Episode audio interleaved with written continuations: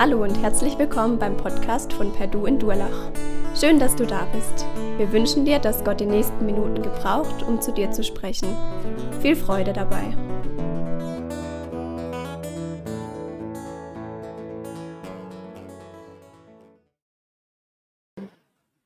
Ja, meine Frau und ich, also Sebastian, meine Frau Chrissy, wir sind sozusagen ein Perdu-Ehepaar. Nur hieß das Ding damals noch Morgenfeier. Wir sind aufgewachsen hier in dieser Gemeinde und mittlerweile in Moosbach seit fast zehn Jahren. Dort bin ich tatsächlich äh, Gemeinschaftspastor. Meine Frau ist ein 88er Jahrgang und die 88er Jahrgänge, die sind sehr, sehr gut. Wir waren vor ein paar Jahren mal äh, eingeladen zu einer Weinprobe und durften tatsächlich auch einen 88er Wein probieren. Also ich kann euch sagen, es lohnt sich, dürft ihr gerne mal ausprobieren. Es war kostenlos, sonst hätten wir das nicht gemacht.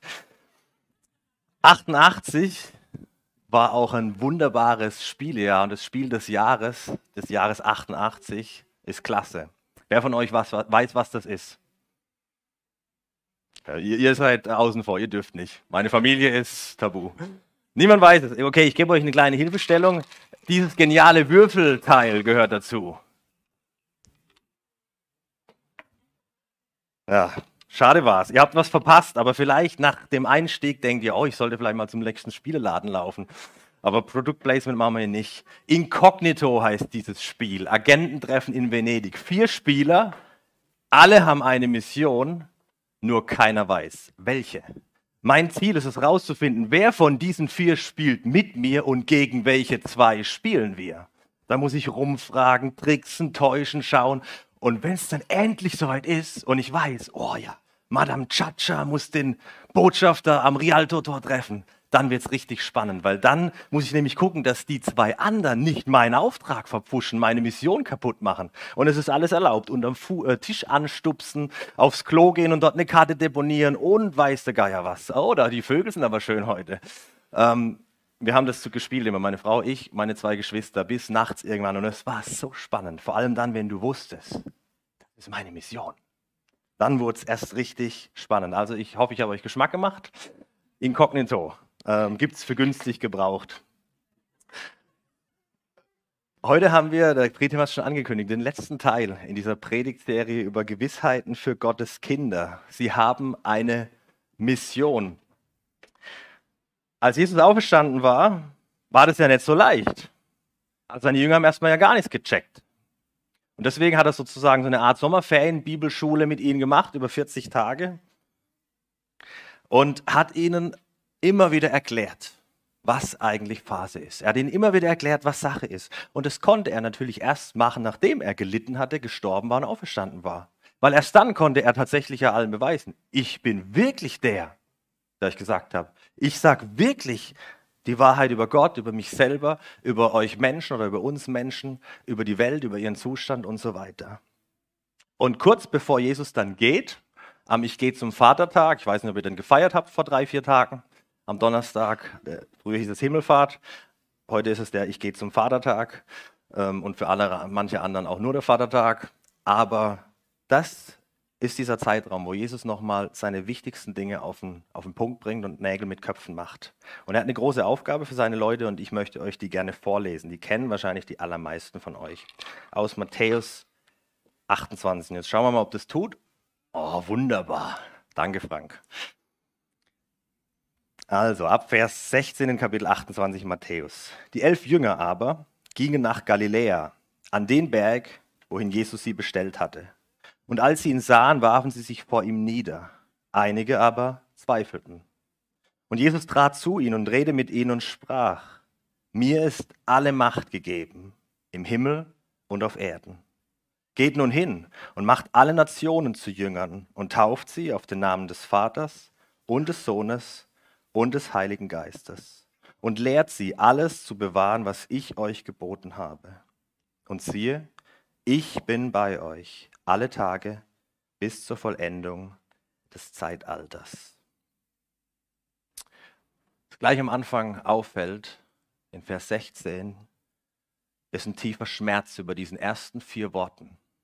Die elf Jünger aber. Einer fehlt. Einer ist nicht mehr da. Judas hat sich selber aus dieser Jüngergemeinschaft ausgeschlossen. Er kam nicht klar mit dem, was er auf seine Schultern geladen hat. Und er hat sich aus lauter Verzweiflung das Leben selbst genommen. Einer fehlt. Und das ist eine Beobachtung, die zieht sich durchs ganze Neue Testament durch. Da gibt es nicht nur die Geschichten, wo Gott Menschen packt, wo ihr, ihr Leben, ihr Herz, alles umkrempelt und sie nur noch auf ihn fokussiert leben, sondern da gibt es auch die Geschichten, wo Paulus zum Beispiel schreibt, Demas hat Jesus nicht mehr lieb, sondern er liebt jetzt die Welt. Er liebt alles das, was er so sieht und was er ganz toll findet. Er ist nicht mehr unterwegs. Ein paar Briefe vorher, ein paar Jahre vorher, ist Demas einer von denen, wo Paulus sagt, hey, es ist mir so wertvoll. Es ist so ein mega wertvoller, hingegebener Diener von Jesus. Es gibt nicht nur die Geschichten, wo, wo Menschen on fire sind mit Jesus und dass das ganze Leben so ist, sondern es gibt auch die, wo auf einmal einer fehlt. Und das schmerzt. Und die Frage ist, wo sind vielleicht Menschen in unseren Reihen nicht mehr da? Wo fehlen vielleicht Menschen, die jahrelang da waren und jetzt nicht mehr da sind? Wenn sie irgendwo anders Platz gefunden haben, wunderbar. Also ich meine, die Gemeinde Gottes ist Gott sei Dank ein Haus mit vielen, vielen, vielen Zimmern. Und das ist wunderbar, wenn Menschen anderswo Heimat finden. Aber was ist mit denen, die nicht mehr da sind? Wo ist unsere Verantwortung? Wo übernehmen wir da Verantwortung? Ich meine, es ist klar, ich kann niemanden zwingen, so, hey, komm bitte wieder. Oder zum Jagen zu tragen. Das funktioniert nicht. Aber es ist auch nicht verboten, Menschen hinterherzugehen, liebevoll immer wieder hinterzugehen und zu sagen, hey, das tut mir weh, dass du nicht da bist. Ich vermisse dich. Was ist los? Vielleicht musst du dazu gar nicht in, in, in, die Reihen hier gucken. Vielleicht reicht da ein Blick in deine eigene Herkunftsfamilie oder in deine äh, biologische Familie. Wo sind Menschen nicht mehr da? Wo schmerzt uns das noch? Die elf Jünger aber gingen nach Galiläa an den Berg, wohin Jesus sie bestellt hatte. Wo genau der Berg ist, wissen wir nicht, ist auch nicht so wichtig. Wichtig ist, dass die Jünger dahin gegangen sind, wo Jesus ihnen schon vor seiner Kreuzigung gesagt hat, hey, da werdet ihr mich treffen, in Galiläa. Und das ist natürlich die Frage, was sind Jünger? Was sind Jünger? Wer kann mir eine Definition geben in fünf Worten? Oh, das waren noch gar nicht mal fünf Worte. Wer hat gesagt Schüler? Irgendwas, ist ja super. Schüler, also Auszubildende, Lehrlinge, wie auch immer. Ähm, das trifft es ziemlich gut. Und was machen die? Oder beziehungsweise haben die alle? Die haben alle einen Lehrer, einen Meister, äh, einer, der ihnen die Sachen beibringt. Und meistens ist es die Aufgabe von Schülern, auch das zu hören, was der Lehrer sagt. Ne? Das ist nicht immer angenehm. Und manchmal gibt es auch Hausaufgaben. Und entweder macht man die oder man macht sie nicht. Je nachdem, wie man so tickt und wie man denkt, dass man es braucht.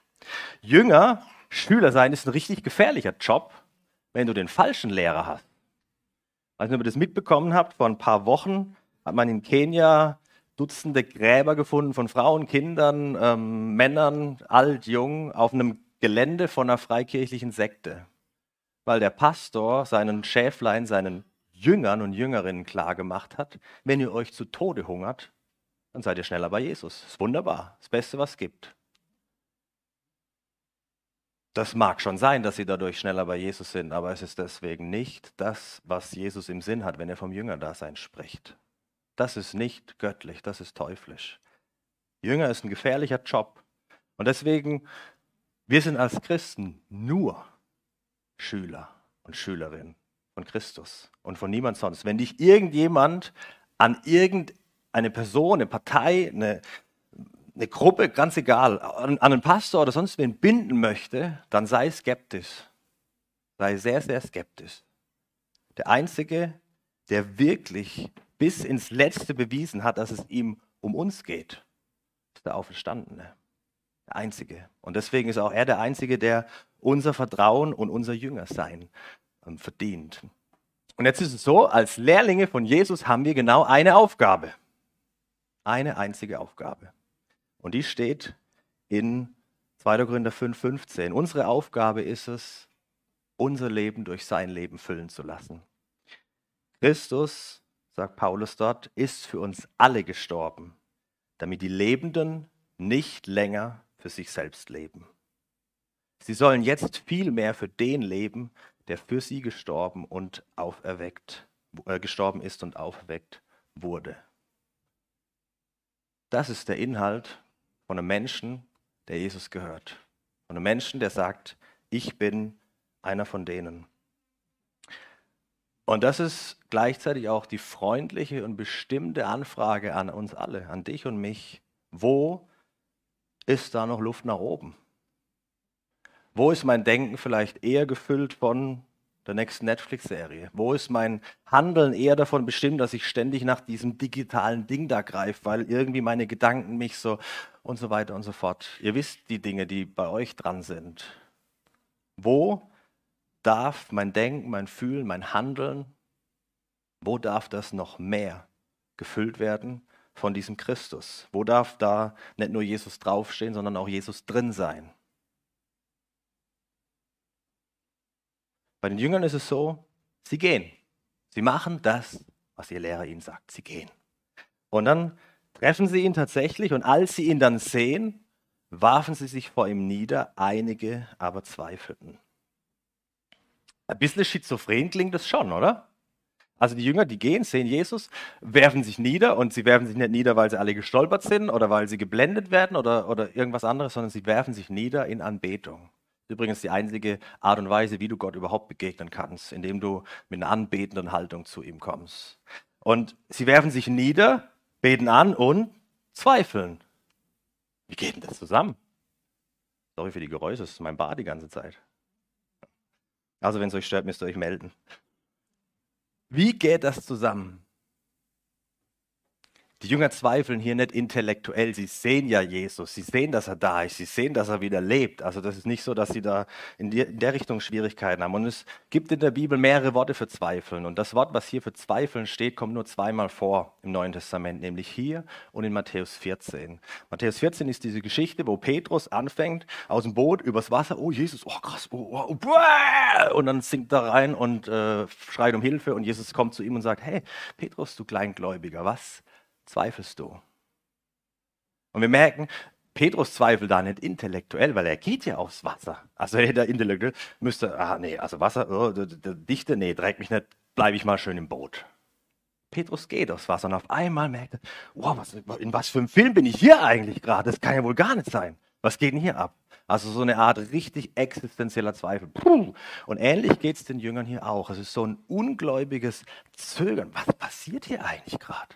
Wir sehen hier den Auferstandenen, aber hey, was, in was für einem Film sind wir eigentlich gerade? Was ist hier los? Und das ist für mich ehrlich gesagt das stärkste Argument für die Tatsache der Auferstehung, dass seine eigenen Leute es nicht checken und nicht in ihr Weltbild reinbringen, dass er tatsächlich wieder lebt. Deswegen brauchen sie ja die 40 Tage Nachhilfeunterricht, diese Sommerferien, Bootcamp, wie auch immer, äh, Kurzbibelschule für, für Jünger. Und cool finde ich, dass Jesus offensichtlich sehr gut umgehen kann mit diesem Zweifel. Er fängt jetzt dann gleich an und gibt ihnen den großen Auftrag. Und da steht er nicht vorher da und sagt, hey Freunde, also sorry, hier bin ich, was ist eigentlich bei euch falsch? Warum zweifelt ihr noch? Jesus kann offensichtlich ziemlich gut umgehen mit diesem Zweifeln. Und das möchte ich dir, möchte ich dir mitgeben, wenn du gerade am Zweifeln bist. Jesus ist manchmal geduldiger, nicht manchmal, Jesus ist geduldiger als du vielleicht mit dir selber. Und auch wenn du mit jemandem im Zweifel unterwegs bist, geh geduldig, geh liebevoll mit diesen Menschen und äh, sei mit diesen Menschen liebevoll unterwegs. Mein eigener Bruder hat Monate, Wochen, Jahre lang gezweifelt. Und das ist, wenn du, wenn du weißt, dein Bruder sitzt im Nebenzimmer und sucht irgendwelche, komme ich irgendwann an den Punkt, dass ich einen sicheren Stand kriege und dann habe ich endlich ein Argument und dann kommt wieder ein Argument dagegen und wieder. Und er kommt nirgends hin und du leidest mit deinem Bruder, weil du siehst, wie es ihm geht. Dann ist es genau das, für ihn zu glauben, für ihn zu hoffen, für ihn zu beten, mitzugehen. Und es ist keine Garantie, dass am Ende des Zweifels dann der tiefere Glaube steht.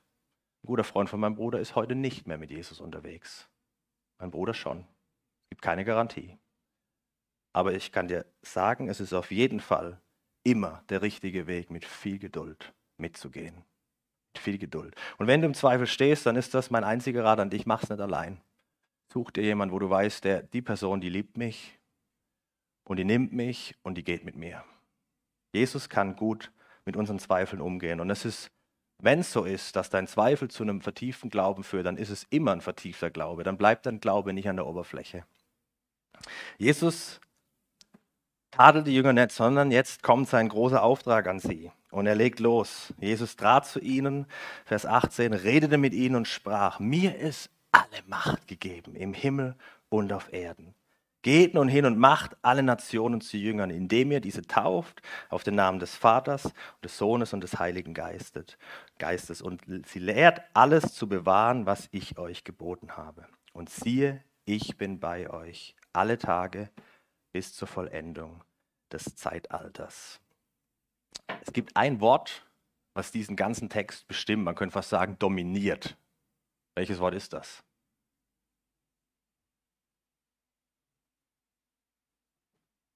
Ja, ich will nur gucken, ob ihr noch wach seid.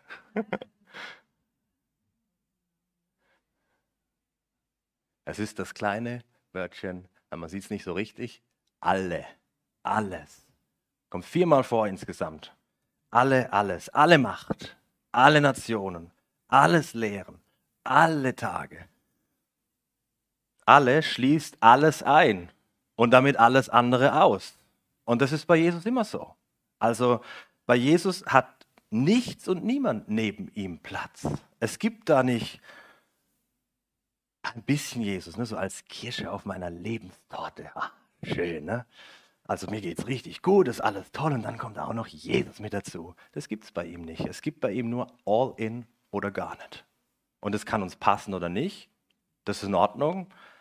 Aber das ist eben das, was, was, wie, wie Jesus tickt. Und Warum er so ticken kann, das macht er uns klar in Vers 18 mit einem Zitat aus, oder fast einem Zitat aus Daniel 7. Das ist ein Buch aus dem Alten Testament, wo Daniel eine Vision hat. Und dann sagt Daniel, in dieser Vision sah ich einen, der mit den Wolken des Himmels kam. Er sah aus wie ein Menschensohn. Er kam bis zu dem Hochbetagten und wurde vor ihn geführt. Ihm wurden Macht, Ehre und Königsherrschaft gegeben. Die Menschen aller Völker, aller Nationen und aller Sprachen dienen ihm. Seine Macht ist eine ewige Macht. Sein Königreich wird nicht zugrunde gehen. Aus dieser Passage haben übrigens Menschen die Vorstellung davon, dass Gott ein tattriger Kreis ist mit langem Bart. Der Hochbetagte, ne? der da sitzt auf dem Thron. Wir stellen uns das wahrscheinlich so vor, so, kommt da kaum irgendwie kann er sich kaum auf seinem Thron halten. Das ist nicht damit gemeint, das ist nicht die Vorstellung, sondern die Vorstellung hier ist ein mächtiges Wesen ohne Anfang, ohne Ende, das man sich überhaupt nicht vorstellen kann. Streich den Hochbetagten, also streich den Mann mit Bart aus deiner, aus deiner Vorstellungswelt. Dieses mächtige Wesen. Und zu diesem mächtigen Wesen kommt einer wie ein Menschensohn. Und Leute, die sich ein bisschen in der Bibel auskennen, wissen, Jesus spricht ganz oft von sich als Menschensohn. Und er sagt, das ist genau meine Person. Hier bin ich gemeint. Die Person, der Menschensohn, der hier Macht, Ehre, Königreich, ewiges Reich und so weiter, der das Geschenk kriegt, das bin ich. Das ist meine Person. Er macht seinen Jüngern hier deutlich, ich bin dieser Menschensohn, von dem schon gesprochen ist ein paar hundert Jahre vorher. Ich bin der, der dem Tod die Macht genommen hat. Ich bin der, der dem die Macht genommen hat, der die Macht über den Tod hatte. Hebräer 2,14, der Satan. Und alles, was Jesus im Folgenden sagt, in Vers 19 und Vers 20, funktioniert nur auf dieser Grundlage. Also nur weil Jesus alle Macht hat. Nur weil Jesus der Boss ist. Deswegen geht das. Meinen Kindern, die, die wollen, Kinder wollen immer wissen, wer ist der Stärkste. Also wenn ihr Kinder habt und das eure Kinder noch nicht gefragt haben, dann weiß ich auch nicht. Also Kinder, vielleicht sind es auch noch Jungs, ich weiß nicht, meine Kinder wollen immer wissen, wer ist der Stärkste. Und bis fünf oder sechs ist der Papa immer der Stärkste und danach checken sie schon, okay, also da gibt es ja vielleicht auch noch ein bisschen mehr. Und wenn ich mit ihnen über Gott spreche, wenn es darum geht, wer ist der Stärkste, dann immer so, Gott ist der Stärkste. Wer ist der Stärkste? wollte der Benheimer wissen, wer ist der Stärkste? Gott ist der Stärkste. An Jesus kommt nichts und niemand vorbei. Wenn er zu was Ja sagt, passiert es. Wenn er zu was Nein sagt, passiert es nicht. Und wir Erwachsenen gucken in die Welt und denken, ah, okay, davon sehe ich aber wenig. Es ist natürlich so, seine Macht ist in vielen Bereichen noch eine verborgene Macht, aber nicht, weil er nicht kann, sondern weil er sich bewusst dafür entscheidet, Dinge manchmal noch laufen zu lassen. Jesus hat alle Macht. Und deswegen müssen wir Vers 19 im Prinzip beginnen mit deshalb. Also weil ich alle Macht habe, deshalb passiert das und sel und jenes. Und Vers 19 und Anfang von Vers 20 ist ein einziger Satz und es ist ein mega spannender Satz. Im Deutschen, im Griechischen noch viel, viel mehr. Es gibt in diesem Satz vier Tunwörter und keine Angst, wir machen keine Grammatikstunde, aber wir müssen ja schon ein bisschen graben, damit wir nicht am Sinn vorbeigehen. Vier Tunwörter stehen da drin. Ähm, vier Verben für, für alle Grammatikfreaks. Gehen, Jünger machen, taufen und lehren. Und es kommt im Deutschen nicht so richtig raus. Da stehen die mehr oder weniger auf einer Ebene. In manchen Übersetzungen wird es versucht, ein bisschen äh, deutlich zu machen. Im Griechischen ist es sehr deutlich, das Gewicht in diesem Satz liegt auf dem Jüngermachen. Die Jüngermachen ist der einzige Befehl, den Jesus hier gibt. Alles andere sind nur die Begleitumstände, wie dieser Befehl auszuführen ist. Also für Grammatikfreaks, das sind die Partizipien, die das Verb beschreiben. Die Art und Weise. Für alle anderen versuche ich es deutsch zu machen. Wenn jemand geht, aber keine Jünger macht, geht am Auftrag vorbei. Wenn jemand tauft, aber keine Jünger macht, geht am Auftrag vorbei. Und ihr habt es kapiert, wenn jemand lehrt, aber keine Jünger macht, geht er am Auftrag vorbei. Das ist das, was Jesus hier sagt. Und die Frage ist natürlich, wem gilt dieser Auftrag? Wem gilt das? meine, in dieser Situation sind ja die elf Jünger dabei. Das heißt, denen gilt es. Wir haben diese Situation aber auch nochmal in Apostelgeschichte beschrieben. Und da macht Jesus es schon nochmal deutlich, dass er ihnen sagt, hey, wenn der Geist auf euch herabkommt und auf alle die, die zu mir gehören werden, dann werdet ihr meine Zeugen sein. In Jerusalem, in Samaria und hier und da bis ans Ende der Welt. Also dann wird das passieren. Und damit macht Jesus deutlich, zunächst gilt es den elf, aber darüber raus auch allen anderen, die mit Jesus so verbunden sind. Und das ist meine Frage an dich, ob du weißt, dass du mit Jesus so verbunden bist. Und die Frage, wie du das rausfinden kannst, ist ganz einfach. Bist du noch dein eigener Gott oder ist Jesus schon dein Gott? Das findest du relativ leicht raus. Wenn du dein eigener Gott bist, dann entscheidest du, was richtig ist, entscheidest du, was gut ist, entscheidest du, wie, wo, was, weshalb, warum. Und ihr merkt, das kann man auch als jemand, der mit Jesus unterwegs ist, immer mal wieder noch tun. Mal mehr, mal weniger. Wenn du noch nicht mit Jesus unterwegs bist, ist das meine Einladung an dich. Lass dich auf diesen Gott ein, der bereit war, alles zu geben für dich. Alles. Wie du das tun kannst, relativ simpel, indem du endlich anerkennst, dass eigenes Gottsein nicht funktioniert, sondern dass er dein Gott sein darf, weil er ist der beste Herr, den man sich nur vorstellen kann. Und keine Angst, du musst mir kein Gebet nachsprechen. Die Art und Weise, wie das passiert, ist völlig unterschiedlich. Aber meine Einladung an dich ist das. Denk dein Leben durch und überleg dir, bin ich mein eigener Gott und will ich es weiter sein oder möchte ich, dass dieser Gott mein Gott sein darf? Also dieser Auftrag, den Jesus gibt, ist nicht für Spezialisten, nicht für Pastoren, nicht für irgendwie, was weiß ich, so ein paar Fachkräfte, sondern er ist für alle, die zu Jesus gehören. Und ich finde cool, wie unser ehemaliger Verteidigungsminister Thomas de Maizière das vor ein paar Tagen in einem Interview deutlich gemacht hat. Jetzt tut es irgendwie nicht mehr. Kannst du mal weiterklicken? Danke dir. Ah, oder ich habe es falsch geordnet, sorry. Danke, jetzt funktioniert er doch. Ähm, Thomas de Maizière, Fakt ist, dass die Kirche einen Missionsauftrag hat. Was denn sonst? Für etwas zu stehen und die Menschen zum Mitmachen zu bewegen, ist Kernauftrag von Kirche. Natürlich ist der Begriff historisch belastet und Mission hat viel Missbrauch erfahren. Aber ein fröhlicher, klarer, werbender Auftritt der Kirche, den finde ich genau richtig und notwendig. Das ist das, wovon wir sprechen, wenn wir vom Jüngermachen reden. Die Frage ist, wie hat Jesus Jünger gemacht? Wie hat Jesus Jünger gemacht? Überleg mal, Jesus hatte die Mission, die Welt zu retten. Was macht er? Drei Jahre ist er, ist er öffentlich am Wirken. Und von diesen drei Jahren investiert er die Hauptzeit, Hauptenergie, all seine Liebe in zwölf Hansel, die nicht richtig wissen, wo vorne und hinten ist und von denen dann am Ende, bevor es richtig heiß wird, alle abhauen. Das ist die Art und Weise, wie Jesus Jünger macht. Er hätte die großen Bühnen suchen können, hätte die Stadien füllen können und sagen, hey, hier, guck mal, Leprakranker, paff, geheilt, wunderbar. Hier ein Toter, pff, auferstanden.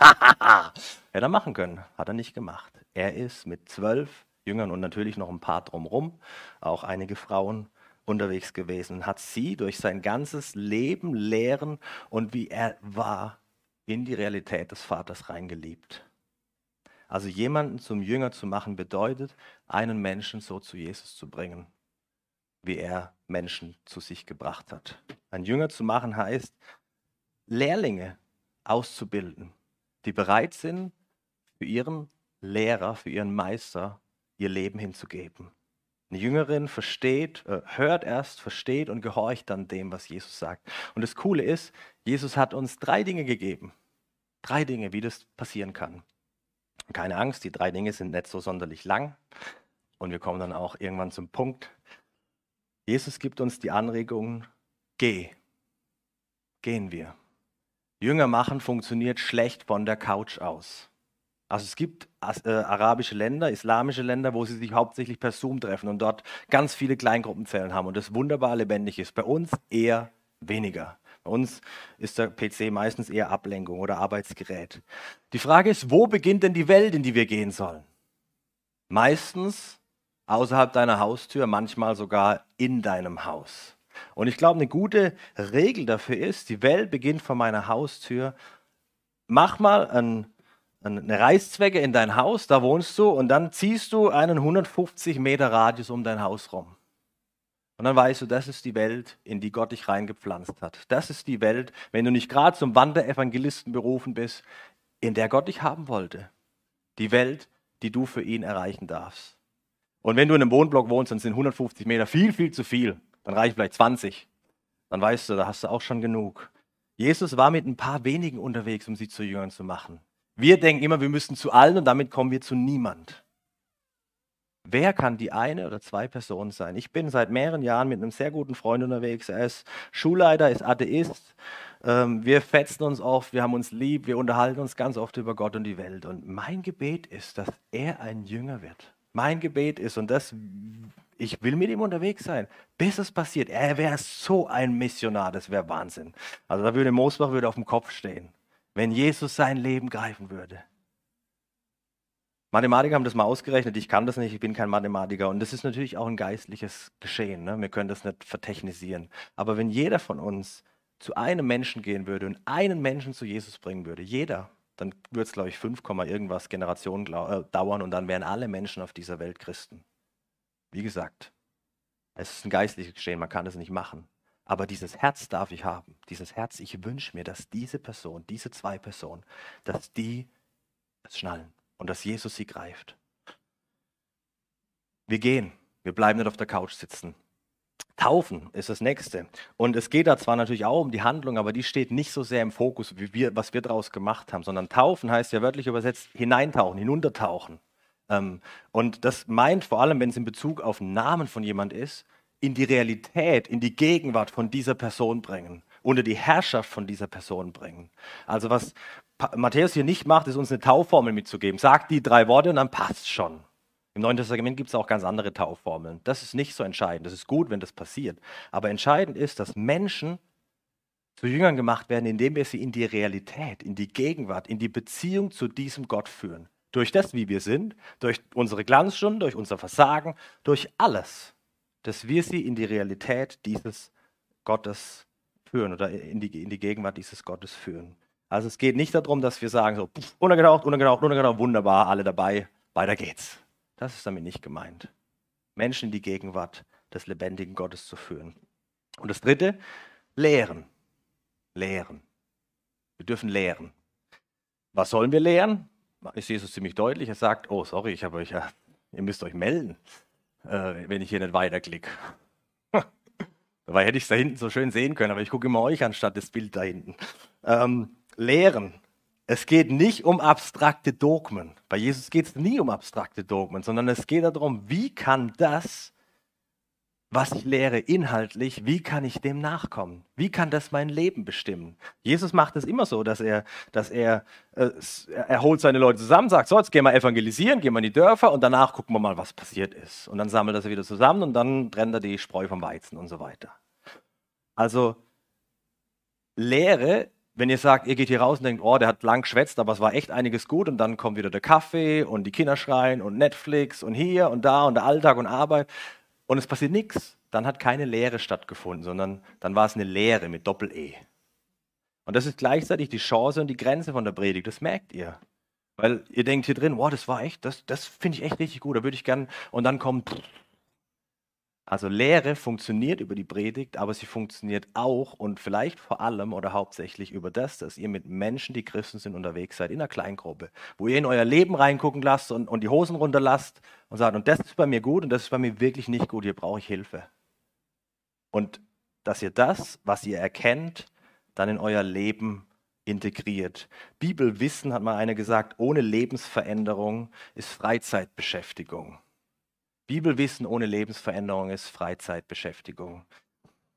Ernst Günter Wenzler, wir sprechen in unseren Bibelkreisen zwar viel über die Versprechungen Gottes, in der Praxis leben wir aber weithin so, als ob sie Versprecher Gottes gewesen wären. Mit dem Leben hinken wir dem, was unser Kopf erkannt hat, weit hinterher. Wie hat Jesus seine Jünger geschult? Nie in der Trockenübung.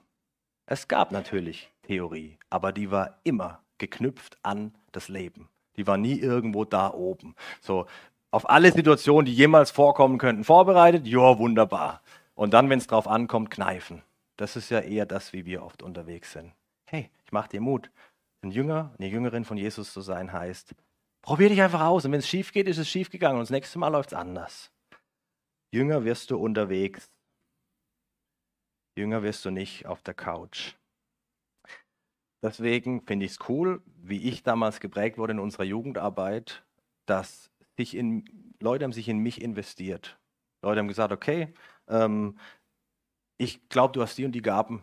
Ich möchte mich in dich investieren, damit du das Gleiche wieder machen kannst. Das ist das, wie Jesus unterwegs war, mit Menschen in Beziehung. Multipliziert euch, indem ihr euch in ein, zwei, drei Menschen ganz bewusst und ganz gezielt investiert. Das letzte Wort im Evangelium ist kein Auftrag, sondern ist ein Versprechen. Und das finde ich sehr heilsam. Jesus verspricht ganz am Ende, siehe, ich bin bei euch alle Tage bis zur Vollendung des Zeitalters. Jesus verspricht uns nicht, dass wir reich, schön, easy peasy in den Himmel kommen. Aber er verspricht uns, ich bin da. Nicht ich werde da sein irgendwann, sondern ich bin da. Hier ist alle Tage, wörtlich übersetzt heißt es das Ganze jeden Tages. Es gibt keine Millisekunde, wo dieses Versprechen von Jesus nicht gilt. Natürlich mit der Ausnahme bis Verschluss. Ne? Wenn es wirklich spannend wird, geht er. Nein, bis zur Vollendung des Zeitalters. Das Vollendung des Zeitalters heißt, Jesus verspricht, ich werde da sein, ich bin da, bis Gott anfängt, die neue Welt zu schaffen. Und dann ist er eh da. Das heißt, du wirst, wenn du mit Jesus unterwegs bist, nie wieder einen Moment erleben, wo Jesus nicht präsent, nicht Herr, nicht der Allmächtige ist in deinem Leben. Und das ist das, was ich dir zum Schluss mitgeben möchte. Jesus lenkt den Blick nicht weg vom Auftrag, aber er umrahmt ihn. Er sagt auf der einen Seite, ich bin Gott, mir ist alle Macht gegeben und ich verlasse dich nicht. Ich bin da. Und unter dieser Realität können wir Jünger machen. Und dazu wünsche ich uns Gottes Segen, dass wir als Lehrlinge, als, was kann, was das weibliche Wort dafür ist, ist wurscht, also als Frauen und Männer, die Lehrlinge sind, na, das ist, Azubine ist mir zu. Ähm, diesen Blick wünsche ich uns. Dieses Herz wünsche ich uns. Und die Füße wünsche ich uns. Und Jesus, ich danke dir dafür, dass das Realität ist. Du hast alle Macht im Himmel und auf Erden. Es gibt nichts, niemand, der dir die Pläne durchkreuzen kann. Lass diese Realität in unserem Leben sichtbar werden. Da, wo Dinge passieren, die uns passen und vor allem da, wo Dinge passieren, die uns absolut nicht passen. Danke dafür, dass dein Versprechen gilt, dass du bei uns bist. Jede Millisekunde. In der Panikattacke, in der langweiligen U-Bahnfahrt, der Klassenarbeit, dann, wenn es gerade wunderschön ist. Danke dafür, dass du da bist. Und danke dafür, dass du uns reingesät hast. Da, wo du uns hinhaben wolltest. Mit diesem Auftrag Menschen in deine Gegenwart zu bringen, Menschen zu jüngeren Schülern, Schülerinnen zu machen von dir. Durch unser Leben, durch das, was wir sagen. Oh Jesus, es ist unser Wunsch, dass das passiert. Danke dafür, dass du uns auch ein Gebet gegeben hast, dass wir alle zusammen beten möchten, weil wir sind nicht Einzelmenschen, wenn wir mit dir unterwegs sind, sondern wir sind eine ganze große Gemeinschaft.